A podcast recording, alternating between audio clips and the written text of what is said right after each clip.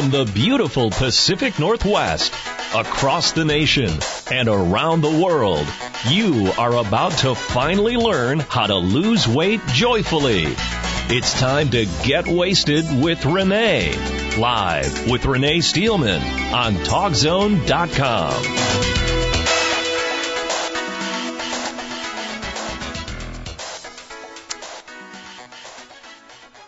Hi, hi. Welcome, welcome. Thanks so much for joining me today. I hope that I am finding all of you plant-based, positive, and I can't remember the other thing that I usually say in the morning. That's that kind of day. Anyway, hey, I'm having a great day in spite of the fact that it's been a little bit busy this morning, but that's, uh, I always like to start my day out like that. It gets the blood moving, right? And I'm excited to talk with you today. You know, it's almost the end of January. Many of you have uh, probably already thrown your resolutions out the door and you're frustrated and you can't believe you did it again and you're thinking that you thought that 2015 was going to be the year that you were going to really make some changes in your life and and you're just feeling a little bit down. And I am hoping that you will feel better about yourself and better about your resolutions after we've completed our hour together today. Um, I have as my guest today uh, Debbie Kay, and she's going to be talking with me about eating a plant-based diet and how she got started. And I hope that some of the things that we say will touch you and help you to get back on track and to remember that, you know, life is a journey and it isn't a 30 day challenge. It isn't a, I've got two months to get into a bikini. That's not what life is all about. And really, we need to look at New Year's resolutions differently. We need to look at uh, feeding our bodies differently rather than losing weight, um, uh, getting into a certain size. We need to start looking at how we can be the best that we can be, how we can get off of medications, how we can be healthy and live to not only be uh, an, a, you know, an older person, but to have a a, a happy life as an older person. You know, it's one thing to get to be 95 years old. It's um, another thing to be 95 years old and bedridden. So, um, you know, our goal is to help you transition to eating a plant-based diet and and and helping you to find a reason in your life to do that and not have it just be for um, for vanity's sake. So I'm going to invite Debbie to join me so that we can get our conversation going. Uh, Debbie, are you there? Yes, good morning.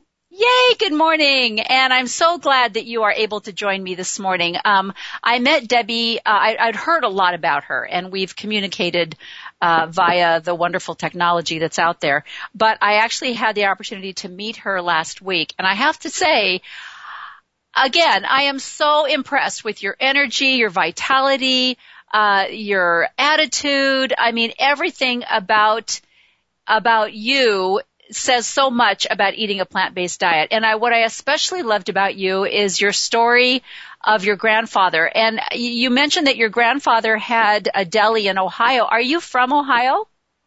Yes, I was born in Lakewood, Ohio, but we moved to California when I was about three years old. He sold the deli and he bought a diner in Van Nuys. Oh, and okay.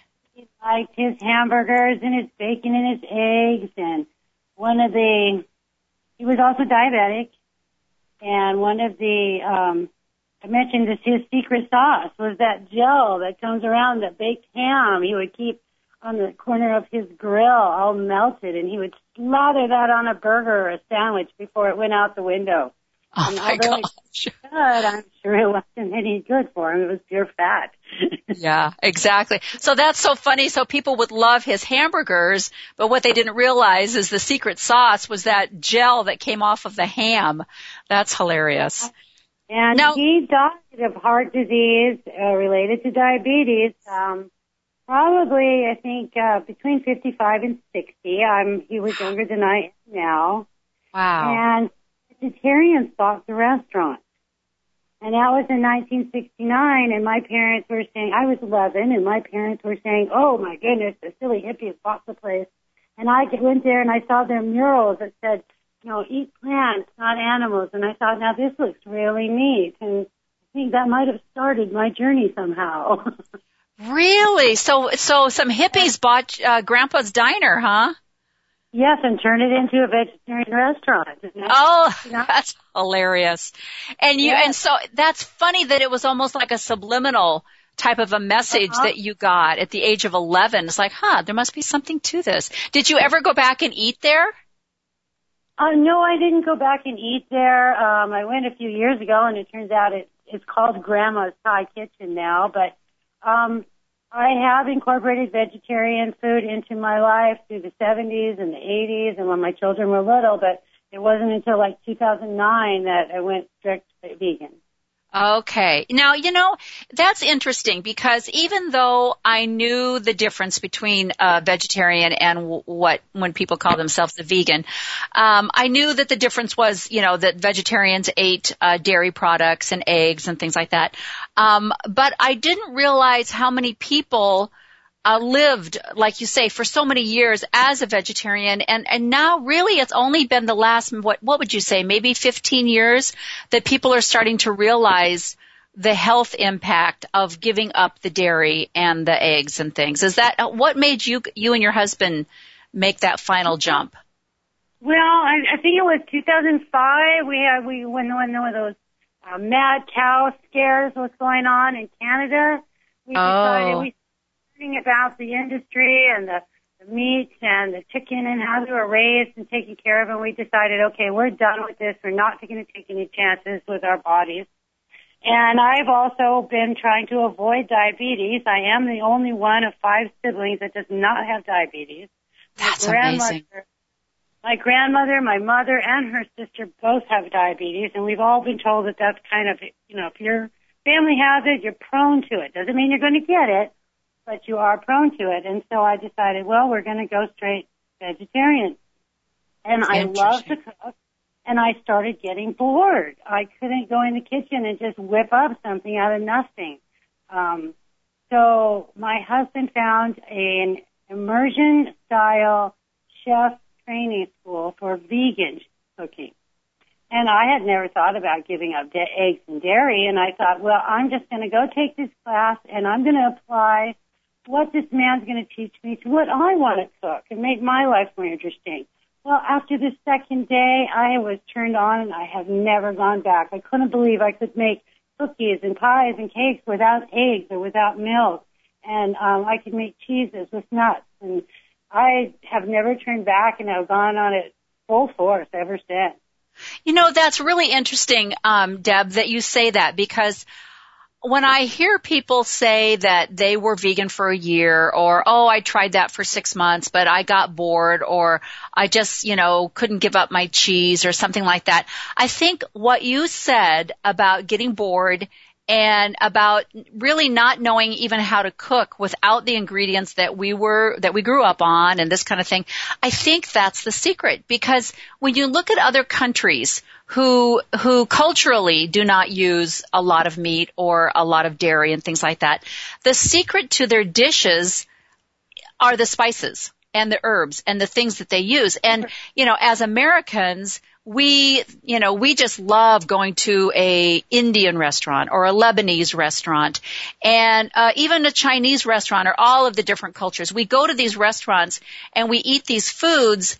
And then when we go home, we're, you know, we're like, well, if I was to make that, or, or I don't know how to cook uh, plant-based because I, I get bored with broccoli or whatever, and we don't remember that the reason why we loved those cultural dishes was were the spices that were in it. And they were made with fresh ingredients.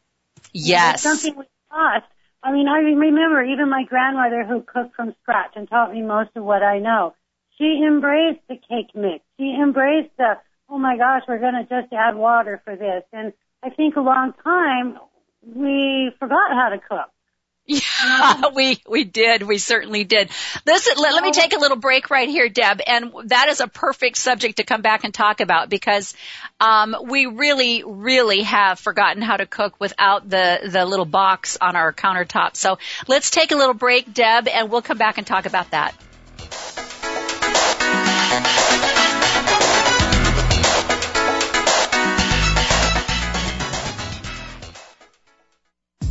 Welcome back. You're listening to Get Waisted with Rene on Talk Zone. Here's Rene Steelman. Hi.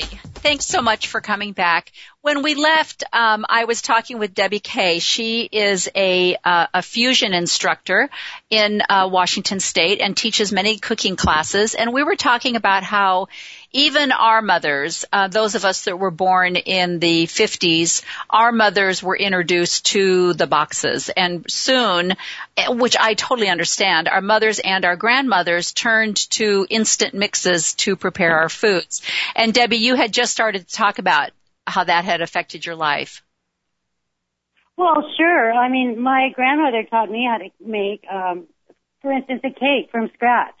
But I remember asking my mother, how do I make a cake from scratch? And she said, oh, it's very, very difficult. Just go ahead and get a Duncan Hines box. You know? yeah. Yeah. Have you, I don't know if you, go ahead. Even though they want to um, eat more healthy, they want to add more vegetables to their life, they're not exactly sure how to go about it. Um, where right. they're used to having that meat as the star on their plate. Um, right. I remember exactly. when I first got into this, I kind of laughed because we were taught, you know, when you go to work, you take something out of the freezer for dinner, you put it on the counter.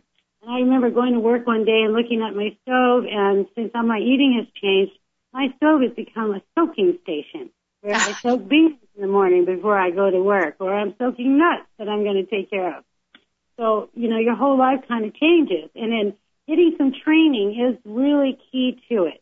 Um, you don't want to go out and buy $300 worth of vegetables and think you're going to change because you will get bored and you'll put it down and end up in the fast food anyway. There are organizations that I know you found, Rene, um, like Northwest Veg. And their primary purpose is to help people learn about um, transitioning to plant-based lifestyles. Right. And Debbie, I'm glad you brought that up because you're absolutely right. It, I have experienced this myself before I found the Get Waisted program, which is the program that I'm associated with, before I found that program, I would do exactly what you said. Go to the produce section, uh, get a lot of vegetables, thinking that I'm going to make up some salad, because that's what people think of when they think of eating a plant-based diet. They think of a green uh-huh. salad and and and then it I just threw it away. I just threw it away. I I didn't have a clue besides a tossed salad, I didn't know what else. I mean, I knew I could bake a potato, but you know, um, like you say, those of us that are my age, we've already gone through the era of being told that, you know, potatoes were practically poison. Oh, don't eat a white potato, you'll die, you know. So I was stuck. For you. But, go ahead, say that again. It turns out it's one of the most healthy things you can eat. Exactly. Talk a little bit about how you uh, how you have turned your love into instructing the community on how to transition. How did how did you go about that? And tell us what you do. I, have, I have a lot of restaurant history in my life. Being raised in the restaurant business, I grew to love it. It's actually kind of a sickness more than a love, you know. and I have been I'm about been working as an accountant for about 25 years getting ready to retire. I want another business. And, you know, I, I hesitate having a restaurant and I started doing a lot of training. I trained with Mark Reinfeld who wrote five books, uh, the world's world's vegan fusion cuisine and 30 minute vegan series and Chef Al Chase, um, his, his, this is the Institute of Culinary Awakening. And I started taking a lot of trainings and both of them said, what are you doing sitting in an office? And Mark Reinfeld turns out he teaches people how to teach, how to do the demos. And so I started training with him and I did his classes um, in the training and then I've assisted him on some five day trainings and 10 day immersion style classes and now I just started teaching them myself. Uh, the local nutrition store in town has a cafe which is closed on Saturdays and they invited me, said, why don't you teach some classes here? So I started doing some demonstration style classes. And I don't know where this radio show goes, but if you know anything about the Pacific Northwest, Cowlitz County, Longview is not the place you think you would find more than five vegans or five people interested in eating this way. Right. My classes have been full ever since I started in 2011. Wow. And now it's hands-on classes where 10 or 12 people will get together and you bring a knife and an apron and they break you into teams of two and we all make a, a meal from appetizer to dessert. So you get exposed to a lot of different items and recipes.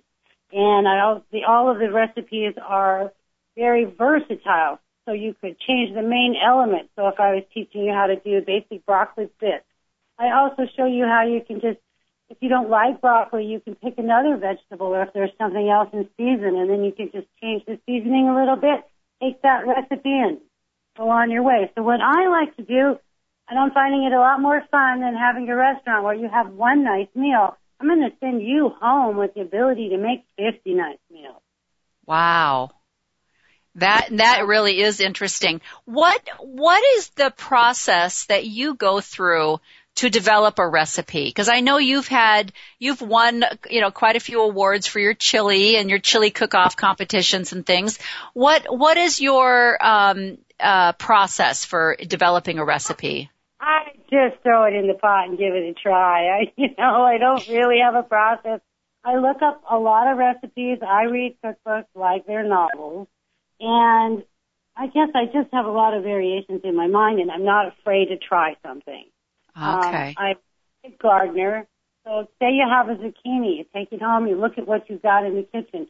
Do I want to have an Italian flavor? Well, let's just start sauteing that zucchini and throw in a little basil, throw in a little little oregano, maybe a little tamari, and see how it tastes to you. Um, I let's see. When I first went vegan, I took my favorite Betty Crocker cookbook that I got when I was seven years old, and I just started veganizing the favorite recipes by just substituting the milk or substituting the egg. And that's kind of how I started getting into the habit of, wow, I can just eat this the same thing. Right. Um, for instance, for an example, my class coming up Saturday.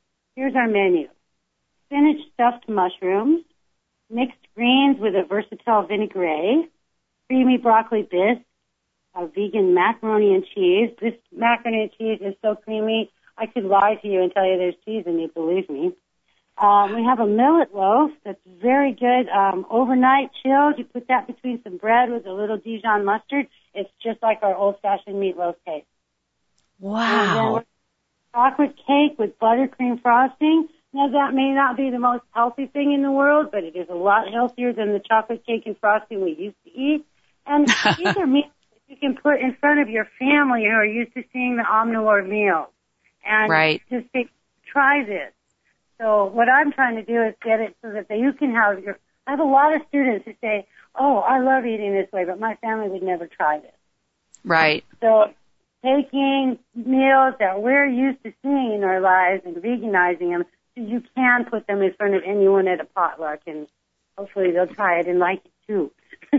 Well, and you know what's funny about that is it's not, you know, we were talking earlier about, um, growing up lear- learning how to cook with the boxed foods. And my friend was telling me my my daughter's um mother-in-law was telling me the other day that um and this woman loves to cook and she had five children and she always made you know homemade meals for her family so she had the granddaughters over and she was telling me that she made some homemade macaroni and cheese. Now it wasn't dairy free, but it was her, you know, homemade recipe for uh, macaroni and cheese. Probably had two or three different cheeses in it.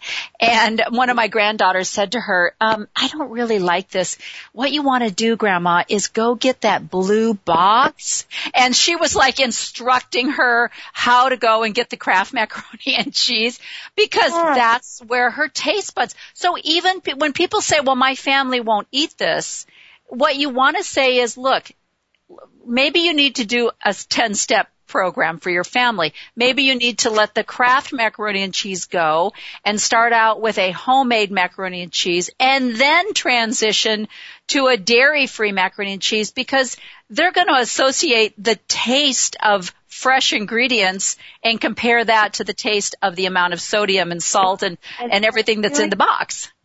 And doing it slowly is a really good idea. And that's why there's wonderful products out there like the tofurkeys and the, the fake meats and the, the cheeses made with, with cashews and things like that. Those are great products to transition because they look and taste so much or close to what the conventional recipes were. Um, right. It is true that my tastes have changed. I will think a cookie is very, very sweet and some that I've made and someone else will say, hmm, this just needs a little more sugar. So that is one thing to look forward to if you are making this change. Your tastes are going to change. Right. You are going to pick up a donut in the in the office, and all of a sudden you're going to say, "Oh my gosh, this tastes awful, too sweet," or you'll be able to taste the grease. And it, it's uh-huh. just a transition process. Yeah, it, it really is. And that's such a, exactly what you said is that people need to be forgiving for one thing, forgiving for themselves, understanding for themselves, and, and, and realize that for some people, maybe you're in a place in your life where making this transition is something you can do overnight.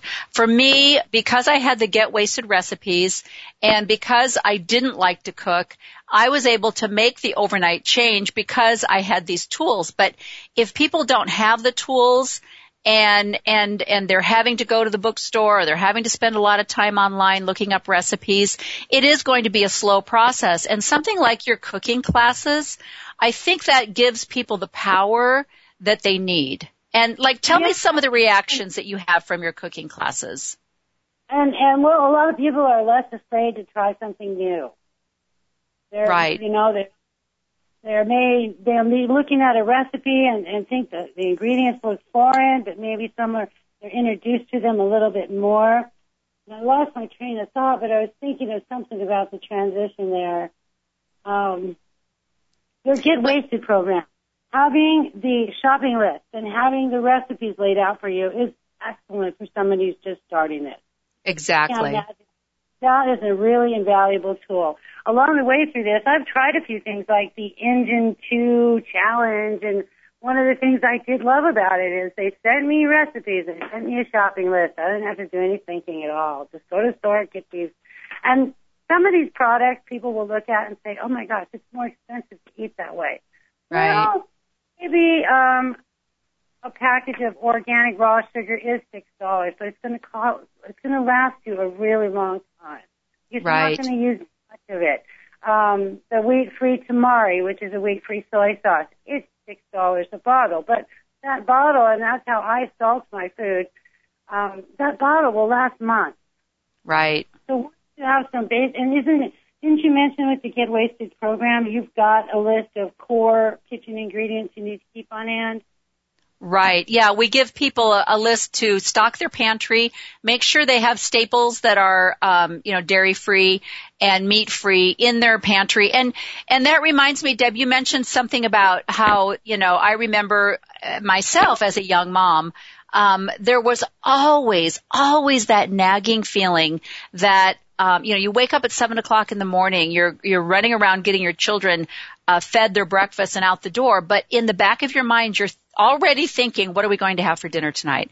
And what do I have in my freezer that I need to take out and put out on the counter, um, or in the refrigerator to thaw out? And that was always, it was like this nagging thing that you woke up to every morning. And didn't, haven't you found, like you say, haven't you found that knowing that you're, you can whip up something with grains and legumes and plants just is like this weight has been lifted off your shoulders? Oh, Sure, sure. And one of one of the tricks I did from the very beginning is I will pick. Now I do it throughout the weekend. You can pick one day or a couple days, and you make some large meals ahead of time. So I'll take a big bowl and I'll make a salad with at least ten different vegetables in it and fruit. And I won't put any salad dressing on it. My base salad dressing is about half an avocado because that makes the salad oily with a little lemon juice put that in the refrigerator. Then I make a pot of beans. Sometimes, uh, you know, I'll just season them with salt and pepper and an onion just so that I can use them later in the week with other spices. So I've got a, um, a bowl of salad, I've got a bowl of beans in my refrigerator. By having those in there, I've got lunch and dinner for my husband and I for about three days.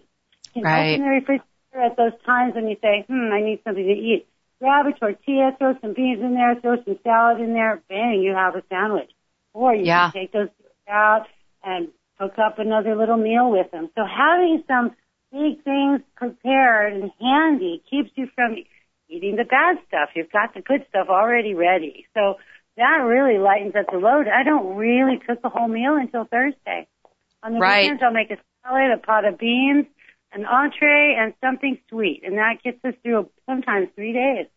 Right, exactly. And I, and also one of the things you said, Deb, was, um, you mentioned like having a treat of some kind in your cooking classes. You have, um, all of these things, and one of the things that you will include will be a treat, a chocolate cake or something like that. And uh-huh. I, you know, yes, yesterday or Monday, I guess it was Monday, I was doing exactly what you're saying. I was doing some batch cooking. I made up a huge thing of soup, and I've I put away three containers in my freezer and then I have two containers left in my refrigerator that I'm going to eat off of all week long. Um, uh-huh. But one of the other things that I made was a uh, like a it was a mango bar. Oh goodness, I have this phone that rings um, just on its own. There's nobody, there's never anybody on the other line. It's, it's very weird. There's something wrong with the phone. But anyway, um, and so I made this mango bar and it goes in the freezer. And, um, and so, but, but the ingredients that went into that, you know, cashews, lemon juice, fresh mango, um, I'm trying to remember if it even had, oh, I think it had agave nectar or something in it. So yes, even though it has a sweetener in it, every single thing that was in it had nutrients in it. And there were no preservatives, there were no artificial coloring in it. So yes, it's, it's got a little bit of agave or something in it, but it also has um, nutrients in it. So I'm still feeding my body, even though I'm also feeding my um, sweet tooth, you know? Right. And then you're not feeling deprived about anything. Right, right. A recipe that I've been playing with lately, that's a lemon pudding. And are you ready? It's a cauliflower. Oh, oh no way. Yes, it's, you take a head of cauliflower and I think a cup and a half of water, a couple tablespoons of sweetener of your choice, like sucanat, which is natural cane sugar, or maple syrup, and you simmer that until the cauliflower is tender. Throw that in your blender with about a quarter cup of lemon juice, and it is the creamiest lemon pudding you ever had, and it's cauliflower. Oh my gosh, I have to get that recipe from you. My husband loves lemon. That's his favorite. Uh, I love to play with my food. Yeah. Um, early on through this, I, I learned a recipe with um, an avocado, a banana, about three tablespoons of cacao powder, three tablespoons of maple syrup, and a little cinnamon. You've got yourself some wonderful chocolate pudding. That is feeding your body. Yeah, exactly. Yeah, and and you know the thing is about that is even though yes it has fat in it, and when people will say, well, I just read a study that said you need to have fat in your system, so I'm going to, you know, that's why I can't give up butter. It's very mm. hard not to look at them like, hmm, you do know that plants have fat in it, right? You do know that nuts have fat in it, and those are the fats that your bodies need, you know. Um, and it's it's it's interesting we have to overcome years and years and years of false advertising and wrong information too. Right, exactly. And I think that it's a, a mistake. You know, I, I always tell tell my people that um, you know, when I hear something, I think I have a pretty good detection uh, system where when I hear something, sometimes things just don't sound right to me. And when I hear people talk about, you know, uh, staying away from sugars or staying away from sweeteners, I agree. I mean, I agree that, you know, we eat way too much sugar in this country. I have no, no qualms about that. But babies, you know, breast milk is sweet and mm-hmm. fruit, you know, is sweet and our taste buds, there is a sweet you know, there are sweet taste buds, there are the savory taste buds. So to me, it's like there is a purpose to that. There is a reason why we're drawn to that. And we need to stop punishing ourselves for wanting to eat, you know, something with the bananas and something with the maple syrup in it or something like that and, and making ourselves feel like we're naughty or that we don't have any self-control or that we're bad people because well, we really would like a sweet dessert. The sad part about it, the self-control, is when we get into the processed sugar because we truly are addicted. Um, yeah. An addictive substance like the cheese. You, if you want to test that, uh, go have a piece of candy or have a piece of cheese when you're not hungry or you're not even thinking about food. And I guarantee you within 20 minutes you will have another piece. Yeah. It's not us that's doing the bad. It's the processed food and how it reacts in our brain. Right. So uh, we should quit beating ourselves up for this kind of thing. We Um, really do. when we were talking about changing over and buying all the vegetables, you know, I didn't go in my kitchen and throw out all my processed food right away. I just quit buying it. And there was one point, I think it was a whole year after I made this decision where I finally went into my kitchen and opened up the cupboards and said, okay, now I'm going to take care and throw out every little thing in here that's processed. Um, that's sort of like buying all the $300 worth of vegetables and not knowing what to do with it. You don't want to get rid of these things right away. Just quit buying the bad stuff. Right. That's a good idea. Yeah. And you know what else I found too is um I'm I have now Deb you mentioned that you started where were where were your children what age were your children when you and your husband decided to start really making this change over to eating totally plant based? Oh, they were my my oldest was in the Marines already, and my youngest was fifteen. Well, let's see. No, my youngest is twenty. Excuse me. I don't know my math. Yeah. Um, one of my children are really that interested in what I'm doing or know why. Um, my oh, youngest son is 26 and lives in the basement. And I always have salad, and I always have beans, and I always have tortillas. And that young man will come in with a frozen burrito all the time. You know, I, my influence on them didn't work. Yeah, yeah. But- Well, and that's exactly right. You know, we have to remember that m- when my kids were growing up, I really made a huge effort to feed them um, nutritiously, and I didn't have a lot of um, like I didn't ever buy processed cereals. I didn't have, you know, they didn't go out the door with, uh, you know, um, frosted flakes or something like that um, in the morning. And what we a custom that we have in our family is um, for Christmas when the kids, uh, when my kids were little, uh, part of their stockings, right above their uh, Christmas stockings, would be a box of of uh, fruity, junky cereal. You know, uh, Lucky Charms or Frosted Flakes or you know Cocoa Puffs or something like that. That was a treat that they got on Christmas morning. Um, and now my kids have started that tradition, and it's so fun because the rest of the year they never ate that. That was really considered fun food. And you so know little things like that have gone, have gone, have, you know, become a tradition. But my kids aren't vegan. I never taught them how to. I never. We never put sugar on the cereal when they were small, or we never put sugar on the oatmeal when they were small. We just put fruit in it, and so those kind of habits they still have. Yes. But as far as you know, I remember um, I asked my son. He was getting a pizza, and I said, "Well, tell him you want one all vegetables, no cheese with red sauce." And I heard him say, "Yes, vegan." Or he said, "He said yes, they're crazy." And I said, "We're vegan." He said, "That's well, you do the best you can, right? but no, and you know, in our home, um, uh, we have established, you know, I don't want to be the, uh, you know, the vegan, you know, Nazis. I'm not going to, you know, criticize people that come to my home. I'm not going to make my home completely, you know, plant-based. I only cook plant-based food, but if other people, if we're doing a potluck and other people want to bring in other stuff, I welcome it. They enjoy it. Everyone tries whatever I fix and they usually are quite surprised. Um, but I think that's a great way of doing the transition. You don't want to ostracize yourself or, or, or become the person that no one wants to hang out with because suddenly you're on this tangent, you know? you know, you, you, they say you get more flies with the gobby, right? We don't Yeah. want to honey. But, uh, Exactly. And you know, for me, I, I really did, uh, you know, my, my aha thing for, for going plant-based was my health. And, um, sometimes that's what it has to be. You know, President Clinton had a heart attack.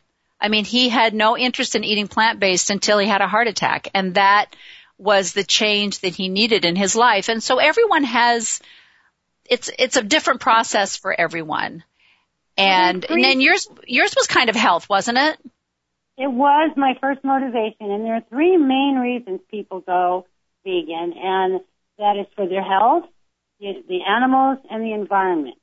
And I kind of think once you open one door, the others will open eventually.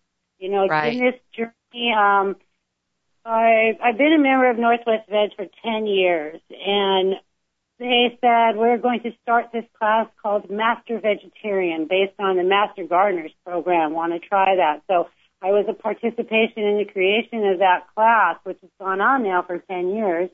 And in that process, I learned about how the animals are treated. I learned about the animal abuse. I learned about all the nasty pesticides and things like that that are fed to them and used on them. And um, so I think, like I said, we open one door and the others will come.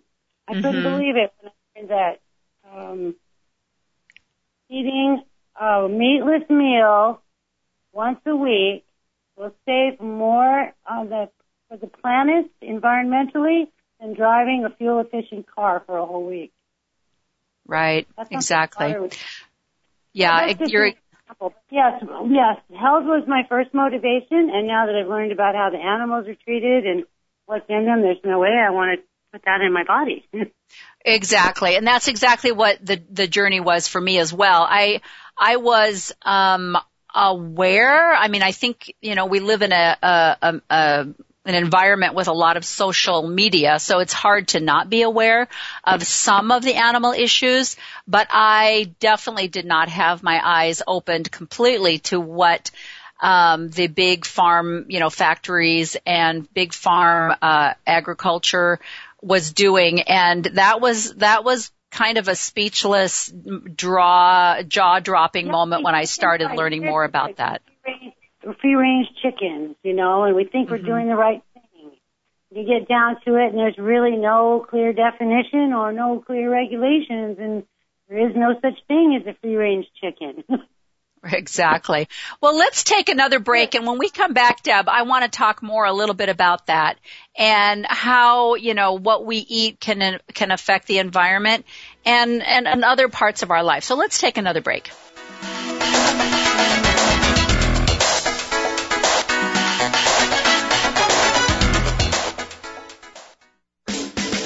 Now it's time to get healthy and lose weight joyfully. You're listening to Get Waisted with Rene on Talk Zone. Here's Rene Steelman. Hi, thanks for joining me. Thanks for coming back. Today as my guest, I have Debbie Kay. Uh, Debbie Kay is a, um, uh, a fusion, a vegan fusion instructor, and she teaches many classes uh, in her community and helps people to transition to eating a plant-based diet through education and demonstration, which I think is so important, and just kind of getting the word out by by helping people to taste some amazing recipes that will convince them that eating a plant-based diet does not have to be boring. And when we left right before our break, we just started to talk about the environmental aspect of eating a plant-based diet. And I wanted to start out with a quote from um, T. T. Colin Campbell in his latest book, Whole, a fascinating book. I mean, many of you have read the China study, uh, which was a huge eye opener for a lot of people, and it actually was a a tool that has helped a lot of people transition to eating plant-based.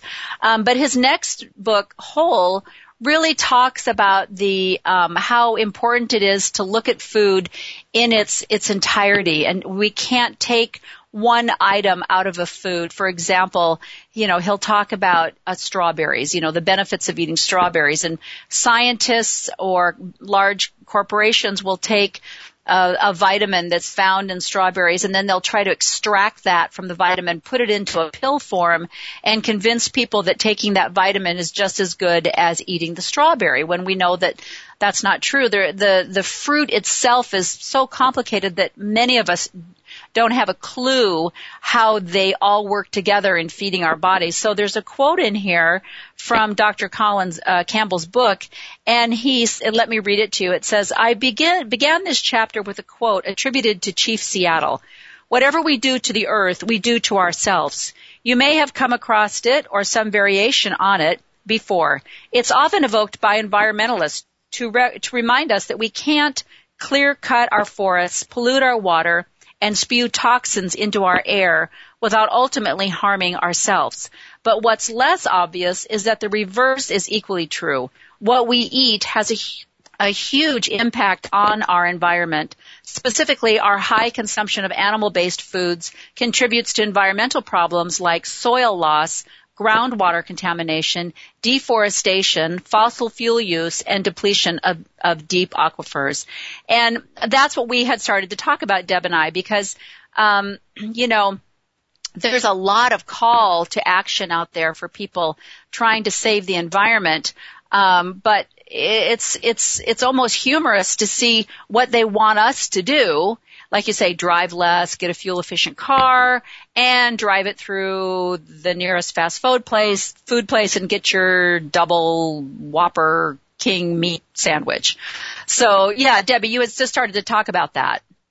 Well, you know, I I enjoyed that book whole myself. You know, I I I'm a true Dr. Colin Campbell follower, and I like that quote that was in there. Um, here's a good example. It takes 2,000 gallons produce one of water to produce one pound of beef.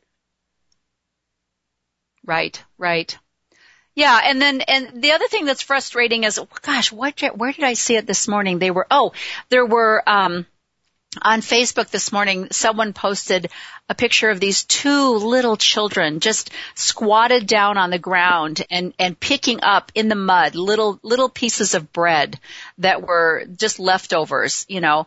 And I believe these, these children were in, um, the, you know, Saudi, Iraq, that whole area. And, you know, we, we look at these, these starvation, nutrition, all of these issues that are out there and we, we're, you know, I look at people who are scratching their head trying to wonder how can we feed the people of the earth? You know, what can we uh-huh. do to, to prevent starvation when we already know? Yes. And in the United States alone, most of the grain that is grown, the soybeans, it's grown to feed the the cattle to produce the one pound of beef. Right, right. Yeah, and I, it's, it's interesting because, you know, we, I was talking this morning to, um, uh, a friend of mine who is Vietnamese and I was saying, you know what? You don't eat a lot of meat in your country, do you? And she said, no, no, no, we don't eat a lot of meat. We, you know, we eat mostly vegetables and rice and noodles and things. And, and I just thought, you know, we are so confused in this country when in reality, like for example, you know, we've got the big game coming up this Sunday and people are talking about their chicken wings and, you know, pulled pork and everything that we're going to have for our Super Bowl. Kale tips at our house. What are you having? We're going to have wonderful kale chips at our house. Yes, and I have your recipe for those kale chips. I'm going to make those as well. But what I think is funny is we in America associate eating meat as manly and you know you're not a man unless you're barbecuing and you're eating all this meat. When the reality is most men in, in every other country you know besides america they they meat is not the main staple of their diet. Right. Well we were taught a meal at all isn't a meal without that meat on the plate.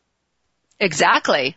Yeah. Um i spent a weekend with a friend of mine in california this last year and she's just been recently diagnosed with diabetes and she spent a weekend with me, and I asked her to eat the way we did, and she said to me, "Well, I had no idea you could get full eating this way." Wow. Another wonderful statement that came out of her mouth, and she was very reluctant to try this. I had rented a house through Airbnb, and one of the rules was no animal products brought in the house, please, because it wasn't, you know, um, a, what do you call a compassionate vegan who's interested in the animals my friend just flipped. It really, it really scared her to not be able to have coffee creamer in there or something. And I, and I pointed out to her she could. But throughout the whole weekend, she's eating the way I do and eating how I'm cooking. And at the end of the weekend, she says to me, you know, every day my blood work was just, my blood numbers was just great. And I gotta tell you this is important because she had forgotten to take her medication the whole week also. So wow. Double whammy and now she's emailing me and asking about the plant-based. So sometimes you just got to put the cookie in their hand and say, here, try this. That is amazing. I mean, just, and you know, the, the uh, co-founder of the Get Waisted program has a very similar story when she talks about how within three days of eating a completely plant-based diet, her blood work had changed. But to have someone who is testing their blood, not just daily, but often what, at least twice a day. Um, day. How many times a day?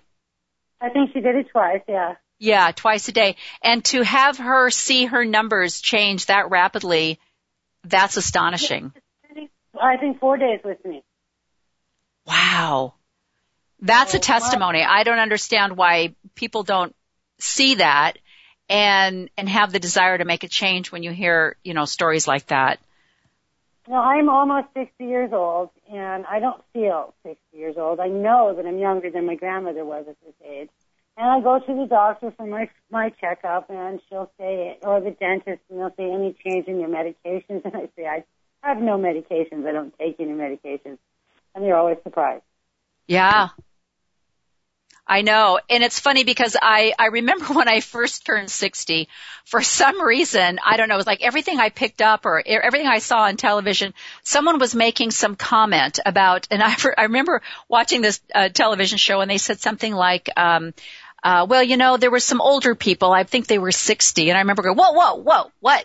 You can't say that in the same sentence. 60 is not old. Stop saying that, you know. But there were two or three references like that. The, I swear the first week I turned 60, it was like, stop saying that. I do not, you know, and as you say, in your brain, I'm sorry, we're all going to be 18 for the rest of our life. We don't think of ourselves. But yeah, I mean, I look at my own mother and my grandmother and her family comparing my lifestyle to their lifestyle. And it's like, well, I went for a run this morning. So mm-hmm. I don't, my, my, grandmother was not doing that when she was 60, you know. Um, and that's really sad. You know, you mentioned your crispy kale and I wanted to tell, I wanted to give everyone your recipe because it could not be any easier. I mean, it is one large bunch of curly leaf kale, two tablespoons olive oil, three tablespoons nutritional yeast, and a half a teaspoon of sea salt. Uh, preheat the oven to 350 degrees. Use your hands to rip small pieces of the leaves off of the stems of the kale. Arrange them on a baking sheet in a single layer using two baking sheets if necessary.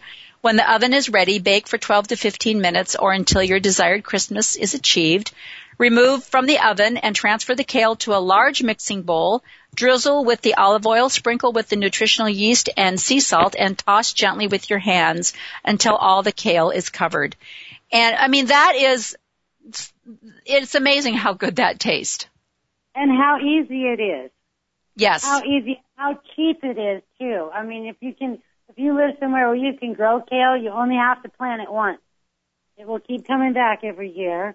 Or in the grocery store or the farmer's market, it's two to three dollars for a bunch of it. And I'm looking at that recipe too, and it says serve immediately or store in an airtight container. There's rarely any to store at our house. yeah. And you know, you hear people say, um, you know, especially women, you know, we have a lot of hormonal changes in our body. And so usually once a month you'll hear a woman say, I just want something salty. I just needed something salty. And it's like, there you go. How about kale? How about some kale chips? You cannot feel guilty eating kale chips. You know, the salt we put on our food, and I've heard this from Dr. Campbell himself, the salt we put in our food is not what's killing us. No. The sodium in the processed food. And yes. Another trick I've learned along the way is when you are cooking your food, don't salt it while you're cooking it. Because the salt will cook out of it and you'll end up putting more in it. Wait till your food is just about done. Taste it, salt it then, and then we'll have just enough salt for you without exactly. having too much. Yeah, almost every recipe I've noticed almost every recipe with Get Waisted the salt is added at the very end when everything is all done and you're about to serve it. And um and I kind of again we we have been told the the deal with the salt and people are absolutely terrified of salt and they don't realize that it's like yeah because of the amount of sodium that is added to the processed food that is what's causing our health issues. Right, and you know, here's a, here's another little little hint. Okay, salt, lemon, sugar, and fat. All those four things are what make our food taste wonderful. Mm-hmm. Or you know, when I say lemon, I mean sort of a citrus. So you're right. cooking your food and you're not using a lot of these things until the end, adding just a touch of salt, a touch of lemon or vinegar, a touch of a fat like an oil or an avocado, and a touch of maybe maple syrup. Those kind of things a little at a time at the end are going to make us want to eat this food more without adding too much. Exactly. Exactly. Well, this, Deb, this has just been wonderful. I'm so glad you could join me today. Tell everyone again, if they're interested in taking some of your cooking classes, how they can get a hold of you. Well, you can email me at kaydebbie25, K-A-Y-D-E-B-B-I-E 25 at yahoo dot com. You can find me on Facebook. My name is Deb Kay in Kelso, Washington. I post everything I cook as well as links to my classes and lots of other information. And you can find uh, my classes and schedules on veganfusion.com. I am a Perfect. certified vegan fusion cooking instructor. Perfect. And and I'm I'm so glad that I found you as well through as you mentioned the Northwest Veg um, I also joined that organization, and it's very it's very important to surround yourself with like-minded people. Um, and you know, it helps you if you're struggling or if you have questions, or it's just another tool for learning. To to you learn from other people and their experiences and what they've gone through.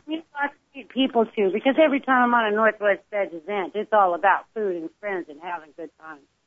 exactly, which is what life is all about, right? Yes. We're never, yeah. we're not once we shared a meal together.